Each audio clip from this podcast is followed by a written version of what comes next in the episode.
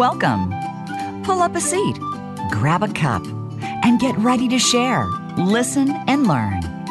This is my favorite coffee story with your host, Aniko Samoji.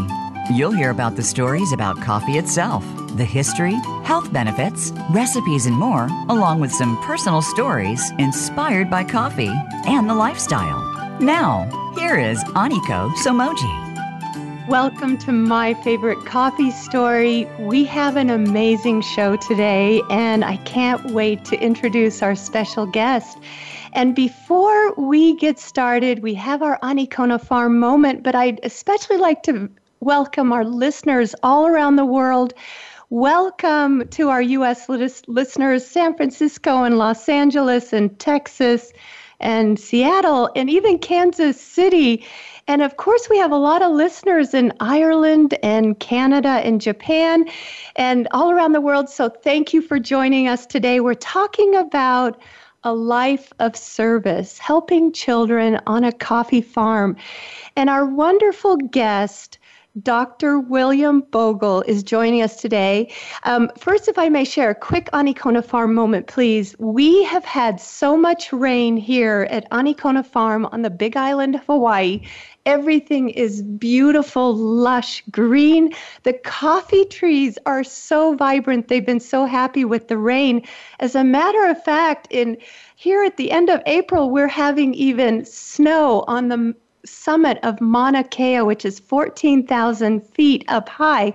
So it's been an amazing weather pattern we've had, but great for the coffee. And we're going over to the mill this week to roast some spe- special dark roast coffee, which we cannot wait to share with our customers. So that's what's going on at Anikona Farm. So please, if I may introduce Dr. William Boegel, who's joining us from Guatemala.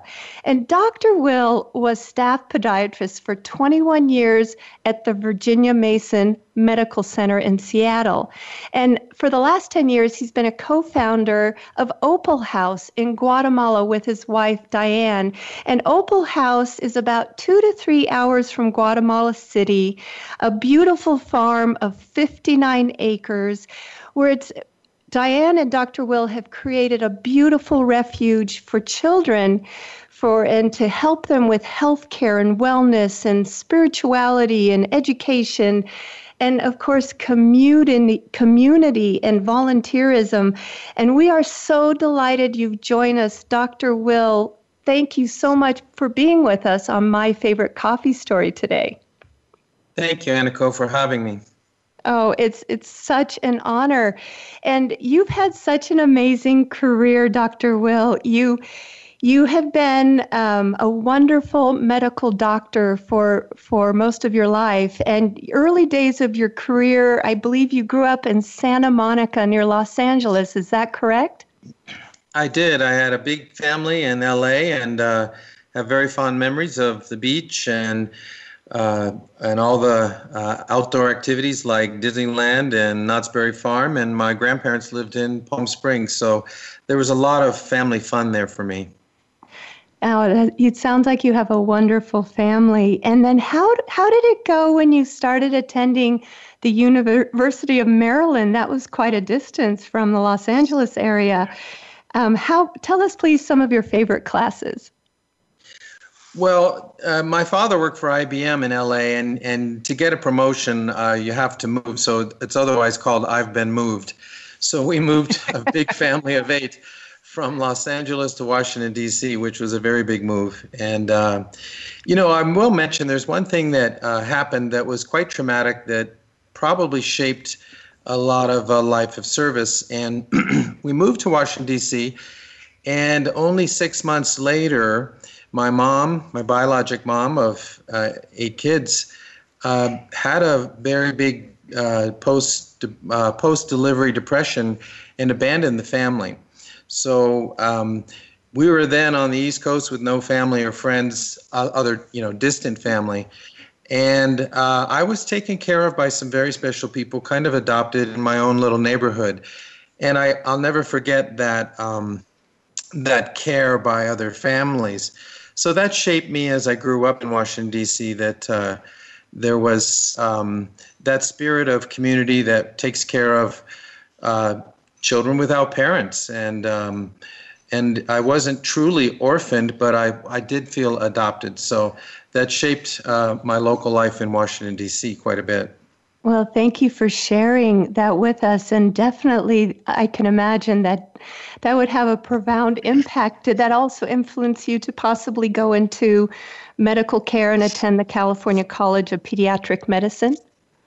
Well, I was in the nation's capital, and I happened, I knew I was going to uh, medical school because I had met some wonderful doctors at the National Institutes of Health, where I worked for seven years in, in high school and all the way through University of Maryland.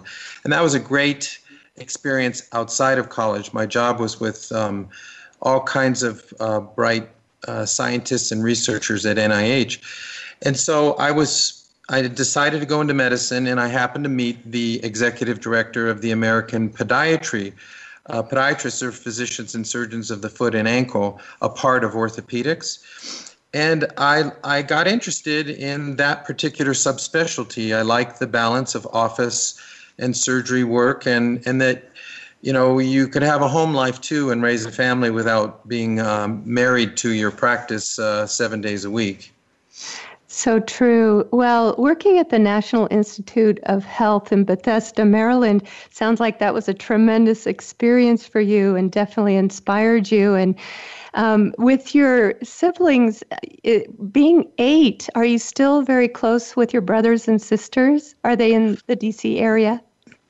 Yes, uh, I have my mom. Uh, well, my stepmom. I call her my mom because yes. three or four years after that traumatic event, uh, my dad did remarry, and um, she lives in uh, Gaithersburg, Maryland, and I have two brothers in the area and a sister. Uh, I have um, some family still in Los Angeles and Laguna Beach, and so we're kind of spread out. Uh, uh and so are our children. Uh, they're all over the country, really. So, um, yes, plenty of family all around the U.S., both coasts uh, and everywhere in between. yes, I think it's fascinating that you decided to do a foot and ankle specialty and how you were inspired by that. By chance, do you have some favorite coffee stories during university days and during your your medical time? Well, I I loved uh, sports medicine, and, and podiatrists are kind of the running doctor, and they do a lot of athletic care for um, all kinds of sports. And we used to go around San Francisco and um, go to all the races, and we would uh, treat the patients at the races. And I remember uh, personally treating a lot of famous runners like um, Mary Decker and um, uh, Walt, Wilt Chamberlain came in at one of wow. our races, like size 21 feet, and oh my uh, goodness. and we we used to uh, see lots of uh, runners and enjoyed the um, the Bay Area and the you know the outdoor environment and the sports medicine culture that was there. It was a lot of fun to go to school in San Francisco. So I left University of Maryland and spent the next four years in San Francisco in uh, in my medical school. So it was it was a great place to go to school. I loved it. Absolutely, and I know that you also did a lot of volunteer work while you were living there in San Francisco for example, the uh, Haight Ashbury Free Medical Clinic. Please share with us some stories about what that may have been like. Yeah, It was uh, rewarding and fascinating because uh, every Monday night for all four years of medical school, I would go over to the free clinic and we treated um, the, I would just call them the displaced uh, uh patients of San Francisco, street people, um, uh, sick people, patients with AIDS. This was right at the height of the AIDS epidemic in San Francisco from 81 to 85. Wow. Uh, I learned how to take care of a lot of sick people. And it wasn't about money, it was about um, reaching out to those who didn't have a lot of options. And that was um, it that connected with me that that's what I wanted to do in medicine all along is serve those who don't really have much choice or options and don't fit into the the healthcare system very well. Well, we're so grateful to you, Dr. Will, for doing that and, and for being so good to your community and helping so many people. I know that you also helped so many people in Seattle when you, when you were doing surgical residency, and you would help with free clinics there as well. And you also helped for many years, um, even in the prison system, there at the Monroe Medium Security Prison. Please share with us a few of the stories when you were in Seattle.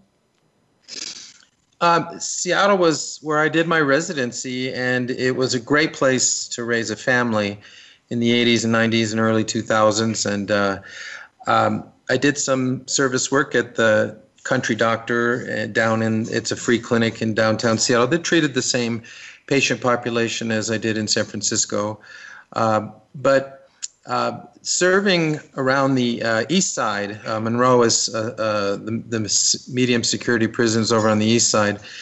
And I just found myself called to um, do one on one counseling. This is part of my um, Christian faith journey is to reach out to people who um, who have had uh, uh, a traumatic incident. People in jail have gotten too angry or or had something uh, get out of control, uh, but they still need the same compassion and eventually forgiveness as any of us. Absolutely, and I know you've worked with um, a lot of homeless as well as Uh, teenagers who are runaway teens.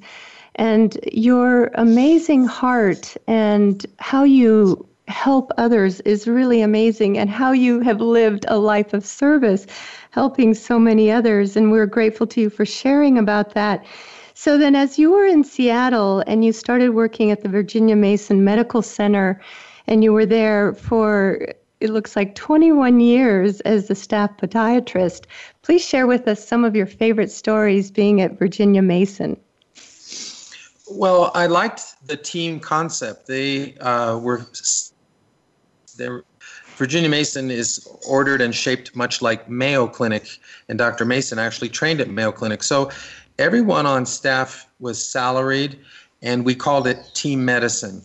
So I wasn't in competition with anybody. I wasn't running a small private practice.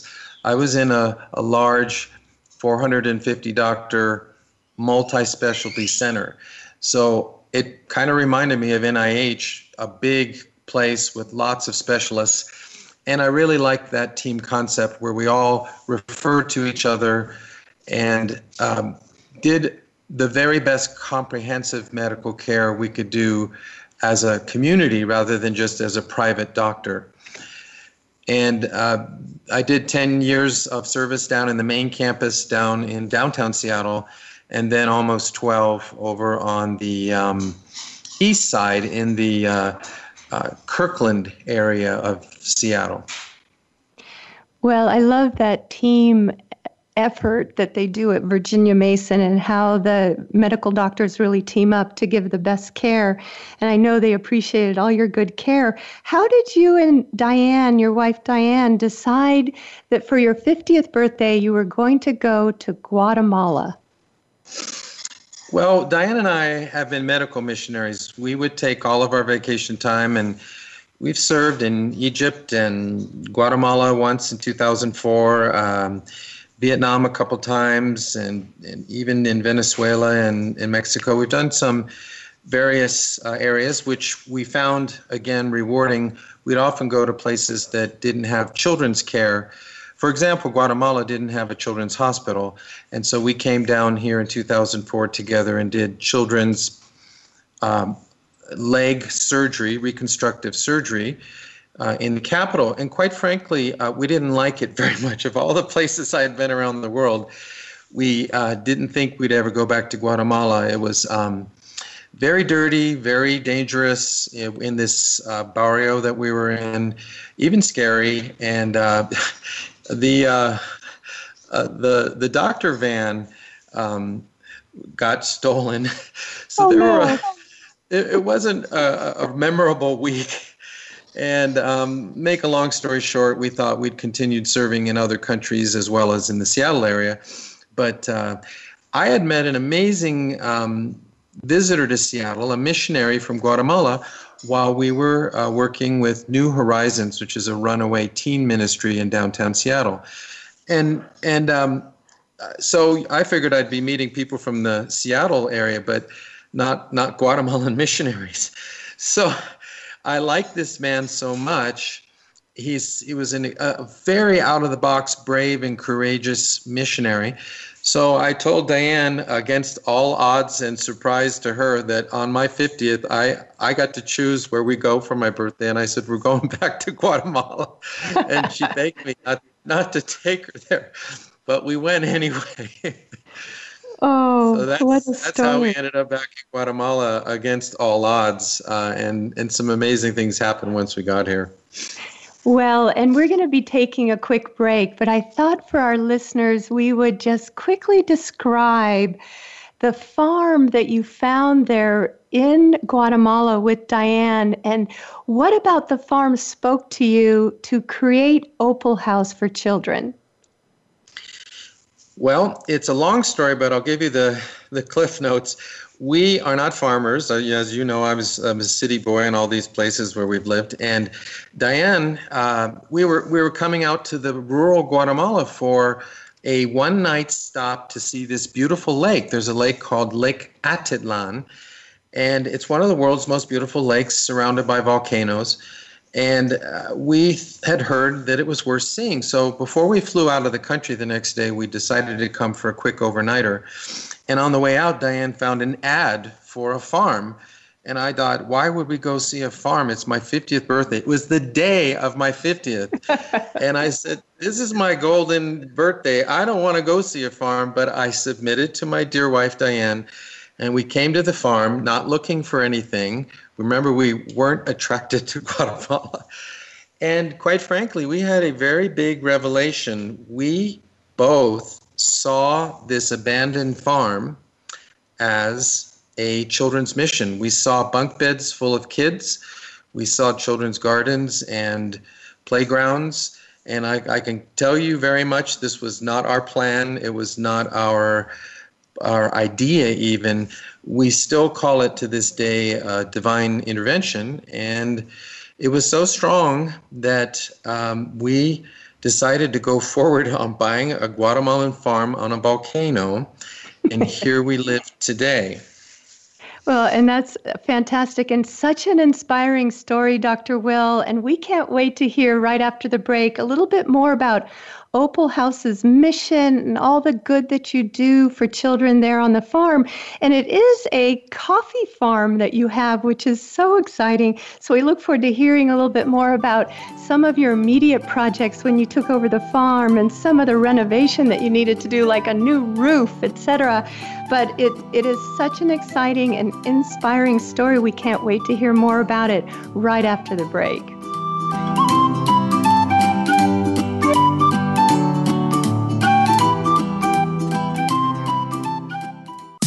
Streaming live. The leader in Internet talk radio. VoiceAmerica.com. My favorite coffee story is brought to you by Anikona Farm, where every bean we grow represents a great story somewhere in the world. When you buy coffee from Anikona Farm, you're investing in new memories, stories, and experiences. We harvest our beans with your future story in our heart. So, from our heart to yours, enjoy the Anikona experience. May your coffee story be as rich and delicious as our Kona coffee with love. Please visit anikona.com and get your Anikona Story coffee special today. What if there was a radio show that could demonstrate how we can cut your taxes in half without diminishing needed government services? One that could explain how to create tens of millions of jobs at no cost to taxpayers, as well as fantastic yet easily affordable health care. Side effects include cutting crime rates nationwide, providing better education for our children, international peace and harmony, and protecting your private personal data from government intrusion. Tune in to Libertarians Working for You with Arvin Vohra, Tuesdays at 8 p.m. Eastern Time, 5 p.m. Pacific Time on Voice America Variety. Have you become a member yet? Sign up now to become a member of Voice America. It's always free and easy. Plus, you get to take advantage of some great member benefits. Get unlimited access to millions of hours of on demand content across all of our channels. Keep track of your favorite episodes, shows, and hosts in your own customizable library. Find out what shows you might be interested in based on your favorites. Plus, you get insider access with our newsletter. Membership gives you more. Sign up at voiceamerica.com and click register at the top right.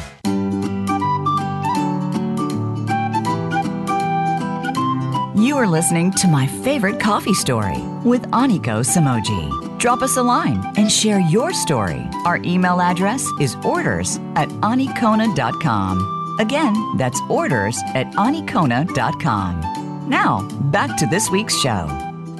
Welcome back to My Favorite Coffee Story. We've been having such an amazing time with our wonderful guest, Dr. William Boegel. And he's co founder of Opal House in Guatemala. It's a 59 acre farm, and they do have coffee on the farm, but it's, it's for children. And we had just heard about Dr. Will's early days and how he became a physician and how he's been very active in the community in helping others, whether it's been in San Francisco or Seattle. And we were just chatting with Dr. Will how he and his wife Diane found this farm near Guatemala City. And Dr. Will, we're just going to talk to you about so, what were some of those initial projects when you first had the farm and sort of how you embarked on your mission for Opal House? Well, thank you. Uh, first of all, we're not farmers, and we were completely overwhelmed uh, by a large volcanic farm that uh, we knew was an avocado farm. Uh, but when I asked the uh, widow uh, who we bought the farm from, well, what else is on this big farm? It's it, it's a pitched farm that goes on the lake. We're on a volcanic caldera, so it's a rugged farm. It's it's really quite a piece of property.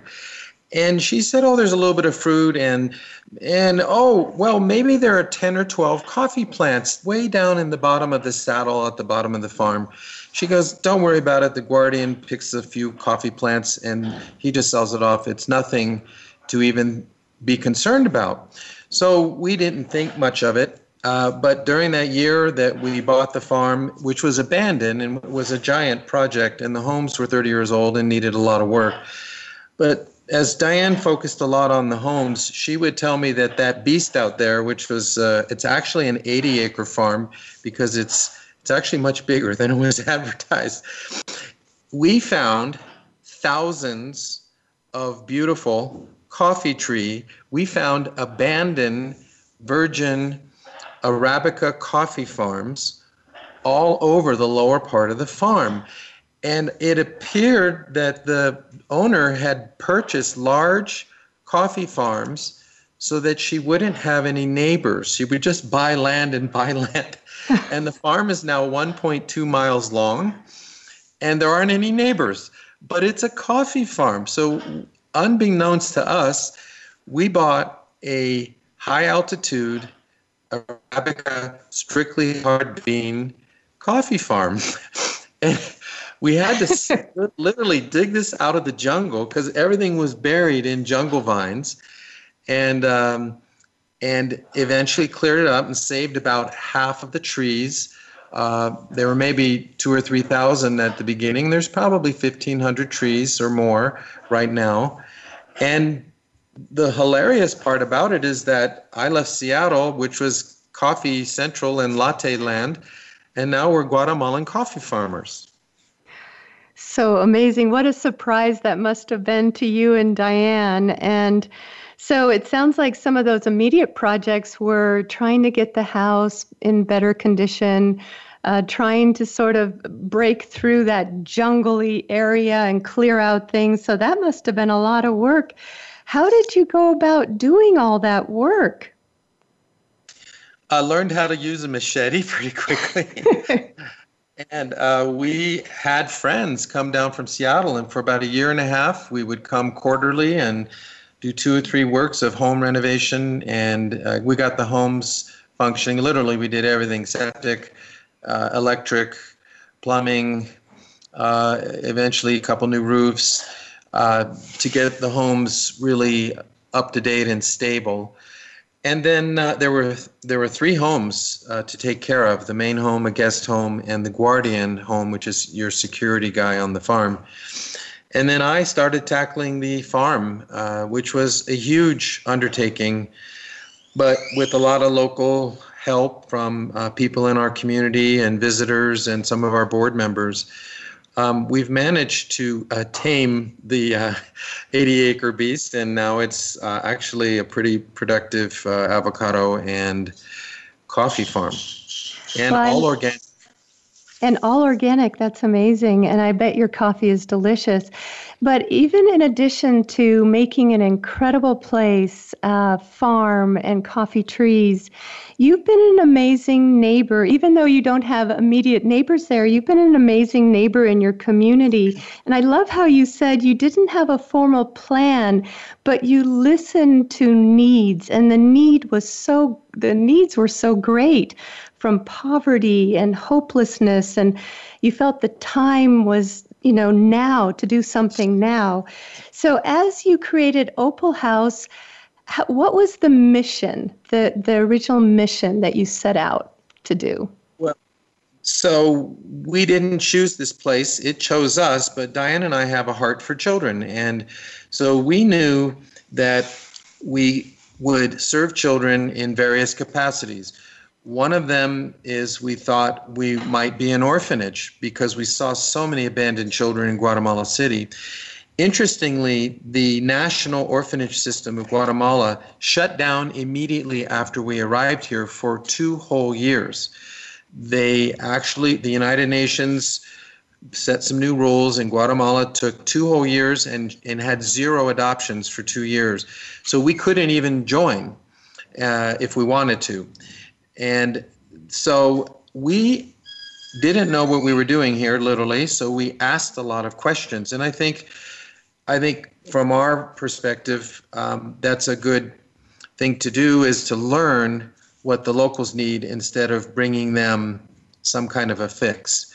Americans have big hearts and want to reach out to people, but the agenda here was always what the local people needed, not what we thought we would do uh, so we listened and we listened a lot and one of the things was education. And we have opened a montessori school that has eight grades because education here the public education is rote and elementary at best.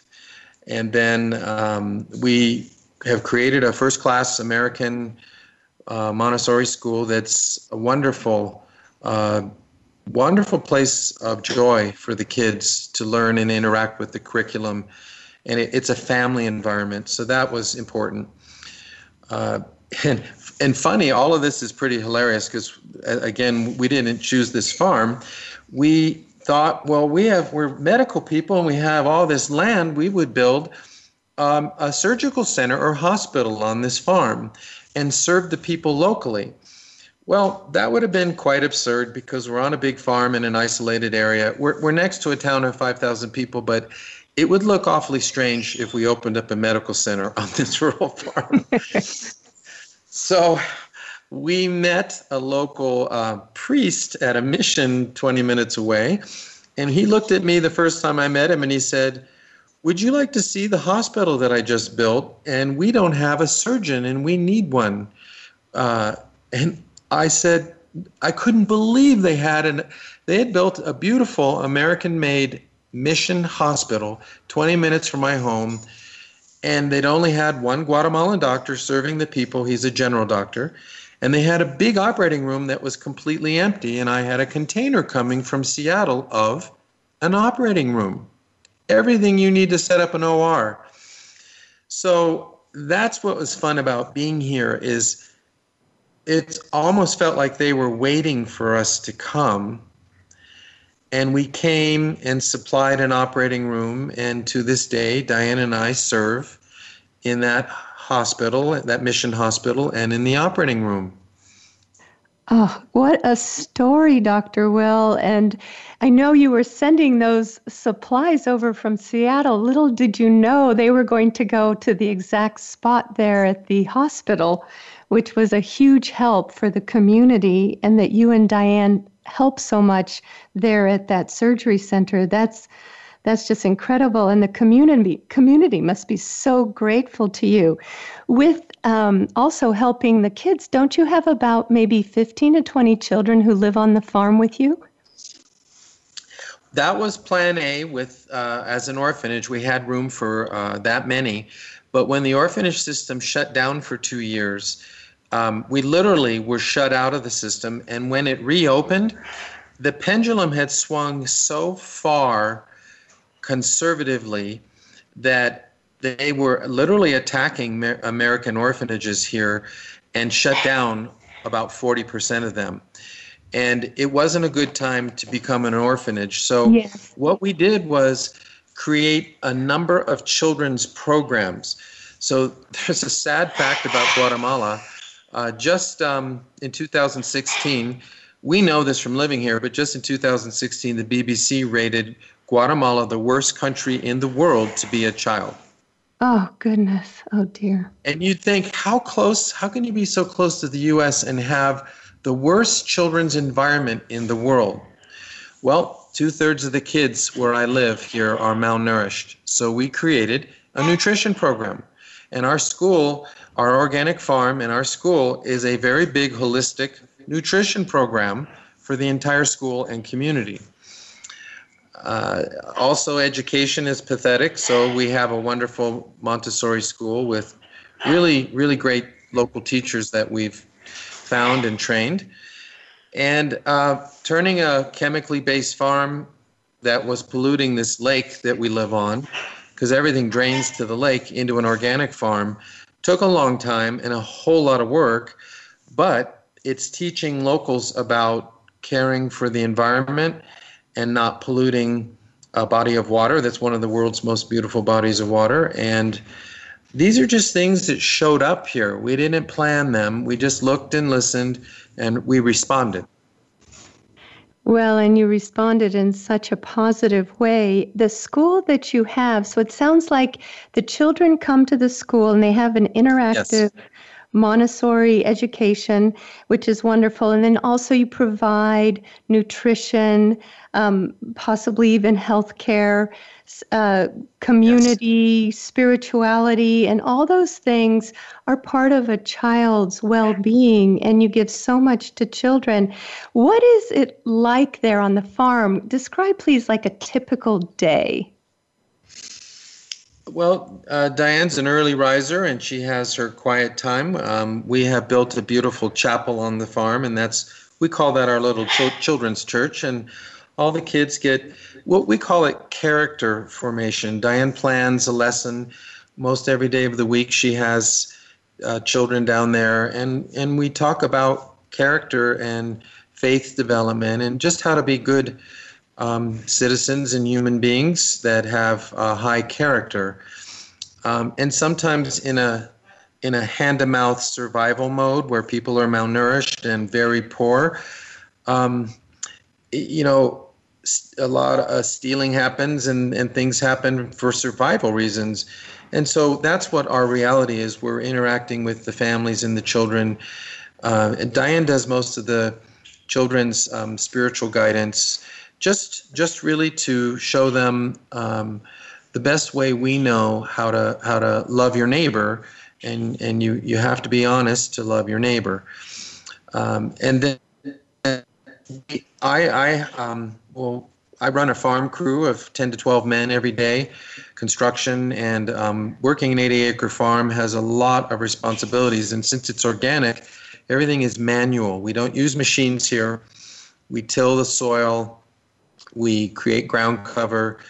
We have grafted 2,000 uh, avocado trees to become Hass avocado. And um, we've learned quite a bit of farm techniques. And I have a great Guatemalan crew, and we pay people just wages. And we've created a community here of locals who have been very, very loyal to um, the the mission, the the ideals that we're trying to uh, share with the local people. All that you're doing is so incredible, Dr. Will, with Opal House and just running the farm as well as being over there at the medical center and helping out there and helping with the children. Are the children involved at all in, in the farm and as well and or picking or or do they help you sometimes? Yes, it's so much fun. Um, it, this place is a fun farm, not funny farm, a fun farm. we, we um, every day is fun. Um, the kids, it's a great place to have a Montessori because Montessori is a natural curriculum, and we build with wood, all the wood on the farm. We we've built chapels, retreat centers, uh, seven thousand square feet of uh, school buildings, and so the the being on a farm allows the kids to be outside a lot and it's always spring like here it's always 75 degrees so we spend a lot of education outdoors for example the kids just sowed a huge vegetable garden that they will water and they will raise with our own soil we make on the farm so they're learning organic techniques of creating your own healthy soil not using chemicals and fertilizers and pesticides uh, planting your own uh, gardens. They do their own recycling and their own soil production, and they do um, field trips all over the farm. And we pick fruit trees, and believe it or not, they've even picked a little coffee. Oh, that's so much fun, and it is a fun farm. And I, I'm curious. Uh, before we go to break, Dr. Will, uh, if you would share with us maybe a favorite coffee story. It can be either something from your own farm there at Opal House or even just in general in Guatemala. Well, the learning curve on coffee was really fun uh, to learn because I didn't know what to do with the coffee here. I certainly wasn't a coffee farmer in Seattle. And um, we asked the local uh, uh, mission uh, that they had a huge coffee farm and they, I mean, excuse me, coffee factory. And they showed me how to pick the coffee and process it. And then we had to, we were able to test roast. So one of the funny stories was we sat around with our very first coffee harvest and we, we, we did a light roast and a medium roast and a dark roast. And I had some friends here from Seattle and we all sat around and brewed many, many pots of coffee, trying different combinations of the beans. And then I realized I was so wired on caffeine at about one in the afternoon, I had to stop drinking the coffee. And it felt like I was in college studying for uh, finals again.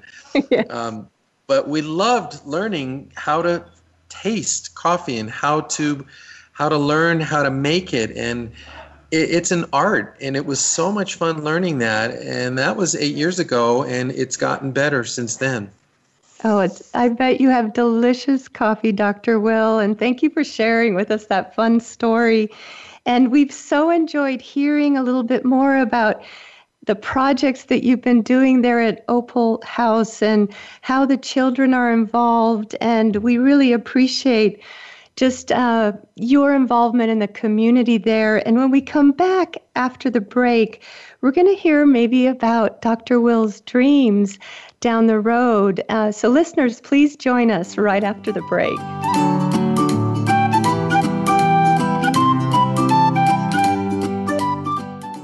Stimulating talk. It gets those synapses in the brain firing really fast. All the time. The number one internet talk station where your opinion counts. VoiceAmerica.com. My favorite coffee story is brought to you by Anikona Farm, where every bean we grow represents a great story somewhere in the world. When you buy coffee from Anikona Farm, you're investing in new memories, stories, and experiences. We harvest our beans with your future story in our heart. So, from our heart to yours, enjoy the Anikona experience. May your coffee story be as rich and delicious as our Kona coffee with love. Please visit anikona.com and get your Anikona Story coffee special today. Voice America Network proudly presents The Catherine Zox Show for women, men, children, and families. Catherine magically combines her compassion, experience, and talent to bring listeners a show that's upbeat, informative, and yes, a little sassy. Tune in every Wednesday at 7 a.m. Pacific Time, 10 a.m. Eastern to The Catherine Zox Show on the Voice America channel. Think you've seen everything there is to see in online television? Let us surprise you. Visit VoiceAmerica.tv today for sports, health, business, and more on demand 24 7.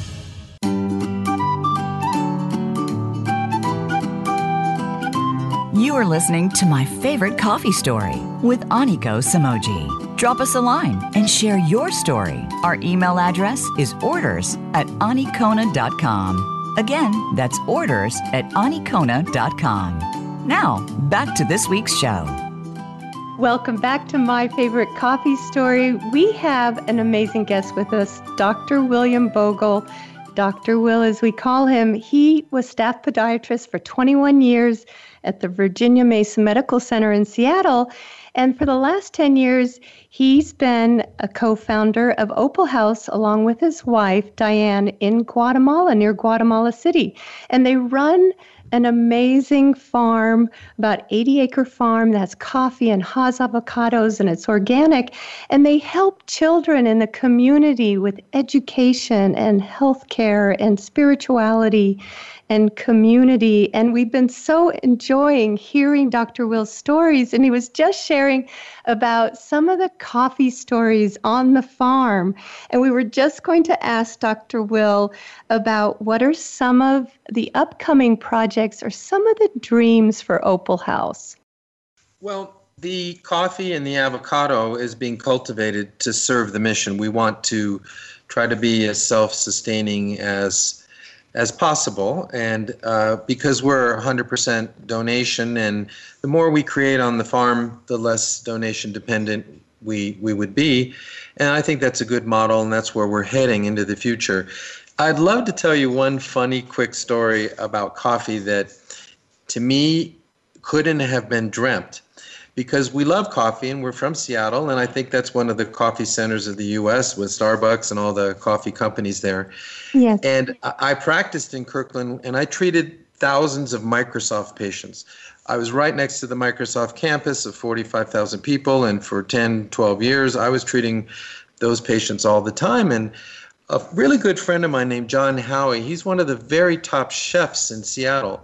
And he called me about two years ago, almost maybe three now, and he said, Will, I've had your coffee and I'm opening a top five star restaurant at on Microsoft campus to help keep those those hardworking software developers from leaving the campus.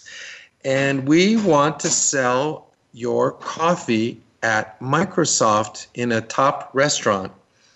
And if you had told me 10 years ago when I was living in near Redmond, Washington, that I would be selling my own farm Guatemalan coffee to former patients, I, I, I would have told you that's not possible. but that's exactly what's happening. We sell small quantities, but it's just hilarious. We, we always say God has a great sense of humor. We're coffee that's, farmers and selling some of it back to our, our local community in Seattle. That is a great story, Dr. Will. And that actually is a dream, if you think about it, how that happened. And yes. uh, thank you for sharing that with us. Oh, that's an amazing story. Uh, and so, with the coffee, that keeps you very busy. And of course, the farm and the avocados and tending to the children's needs and the community needs. Um, what are some of your upcoming projects that you'll be working on? Well, I've become a Rotary president here in the neighboring town of Panajachel. I never was in the U.S. a Rotarian, but we there's so much need here that um, Rotary had some possibilities for networking and bringing big projects down. And, and we brought, um, just in the last few years, a half million dollars of big projects. And some of those are helping the environment here, like uh, um, reducing the pollution of Lake Atitlan where we live. We want to see it uh, threatened. It was very much threatened like Lake Tahoe was in the 60s. It's an alpine lake and everything drains into it, so you have to be careful around it. And um, Diane and I just celebrated our 10th anniversary, and we had uh, our very first ever strategic plan where we sat down and looked forward and said, wow, here we are. Who would have known we'd be here 10 years later, but where are we going? And one of those key things we need to do is develop future leaders. Um, we love our life here and we're thriving, and the mission is really bearing a lot of fruit, serving uh, our neighbors and especially children with all the things we, we've talked about. But because um, it's been an unusual calling, not everybody does what we do.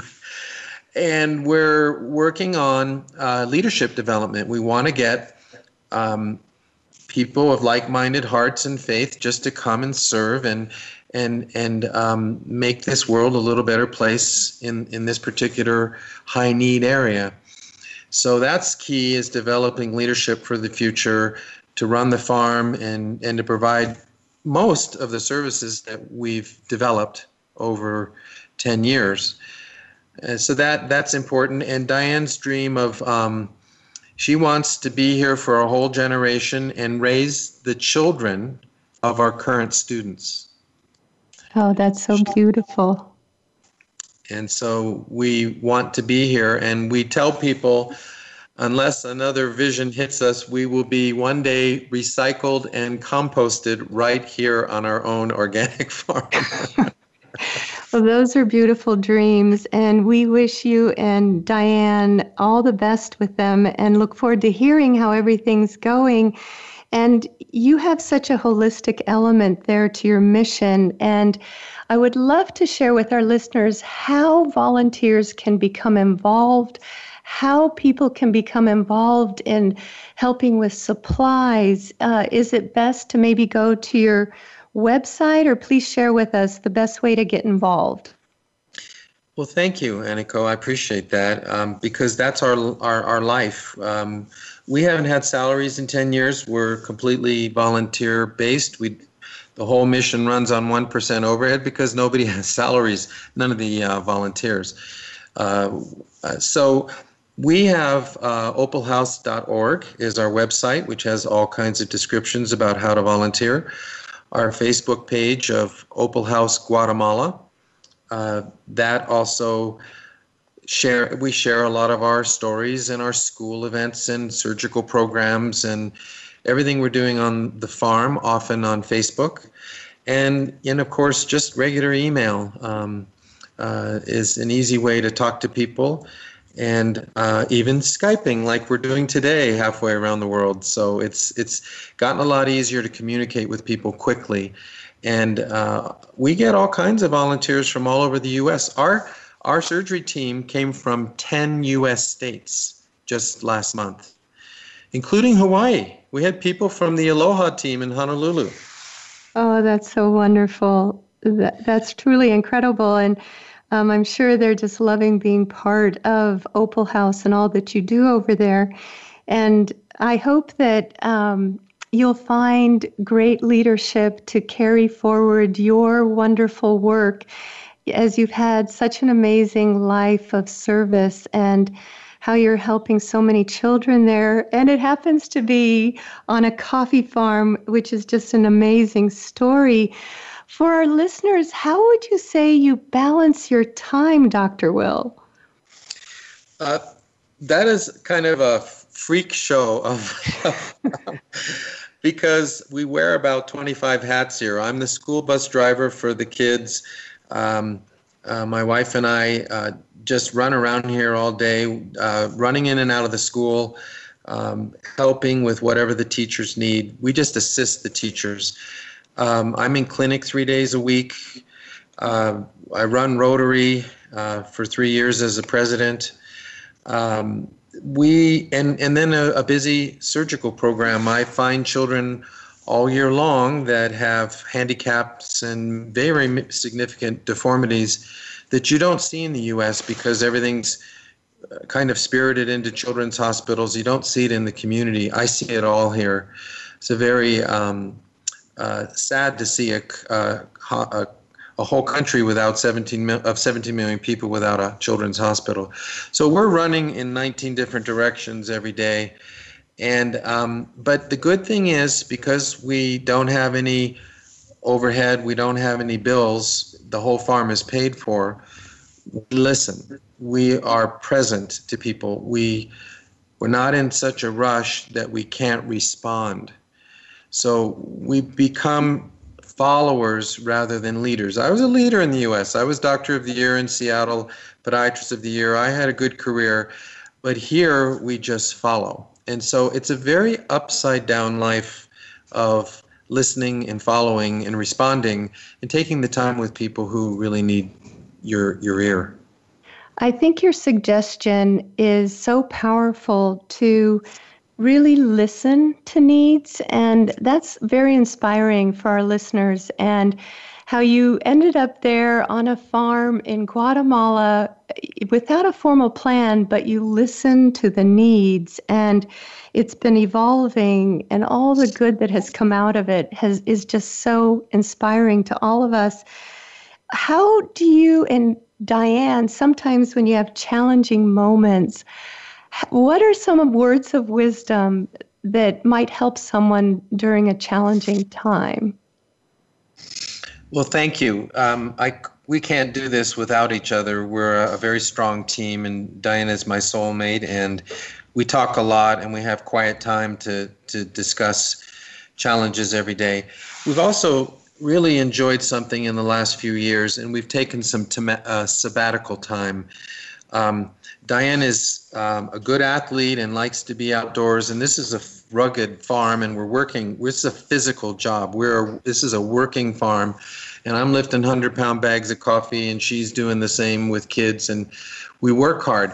But we decided to take the occasional sabbatical with private funds from help, people who've privately funded a, a time away. So we've walked the Camino to Santiago in northern Spain three times.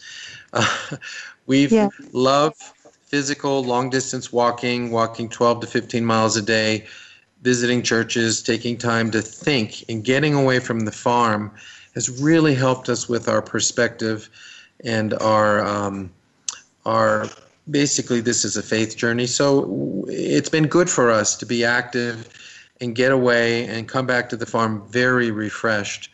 And I I did that once at Virginia Mason, and and it was a great refresher after seven years to step back from my practice. And so um, we do that every other year. We'll take a month off and go do a very physical, um, you know, walk three or four hundred miles in a month, and um, and and and get recharged. You know, you have to get your batteries recharged physically and for us spiritually. Those are very good words of wisdom, and thank you for sharing, Dr. Will. And and we're going to close in a couple minutes, but I wondered your journey, your life of service, along with Diane, is such an amazing story. If you were to somehow write a book, what would that book look like? Well, um, we've let go of a lot of things. We have unlearned a lot of things. It's funny, you might think, why would unlearning be? Well, we've given up a big salary, Diane too, and went and have we're dependent on people, and that is um, a trust thing, especially for Diane giving up a home. We don't own this. This whole farm has been given away to the mission. We don't own anything, so that's not an American goal to not own anything and so we've turned our values upside down to not own things, to live light, uh, let go, and to follow instead of being control. Um, this is a, a, a very big um, interior journey as well as an exterior journey.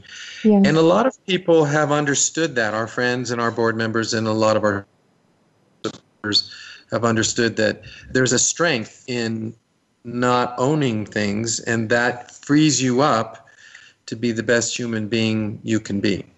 So that we've broken a lot of rules, and, and, you know what? Uh, I would say to people, be be. Uh, we actually call faith a four-letter word. It's R-I-S-K. We won't use any bad words, but risking yes. things and reaching out and letting go uh, you find yourself in service, and we've pretty much completely let go here.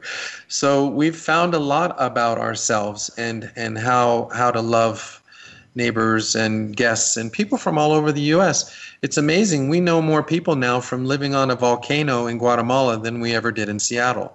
Tell me how that works. It, it's not explainable. yes, that's amazing. That would make for an incredible book to write about letting go and to to definitely focus more on the experiences versus the things. Thank you for sharing and thank you for joining us today. Dr. William Boegel, we have so enjoyed our chat with you. Thank you for sharing about a life of service, helping children on a coffee farm, how you've made such a difference in the lives of children, as well as your community there in Guatemala. And of course, in San Francisco and Seattle and where you've been, you've always had a life of service. So thank you to you and Diane. And we wish you all the best with Opal House. And thank you for sharing with us. And listeners, thank you for joining. We are so glad you've joined us. Of course, questions, you can always email us radio at myfavoritecoffeestory.com. And you can always receive our Anikona 15% gift at anikona.com. We've so enjoyed our time together. Thank you so much for joining us. Thanks again, Dr. Will. All the best and aloha.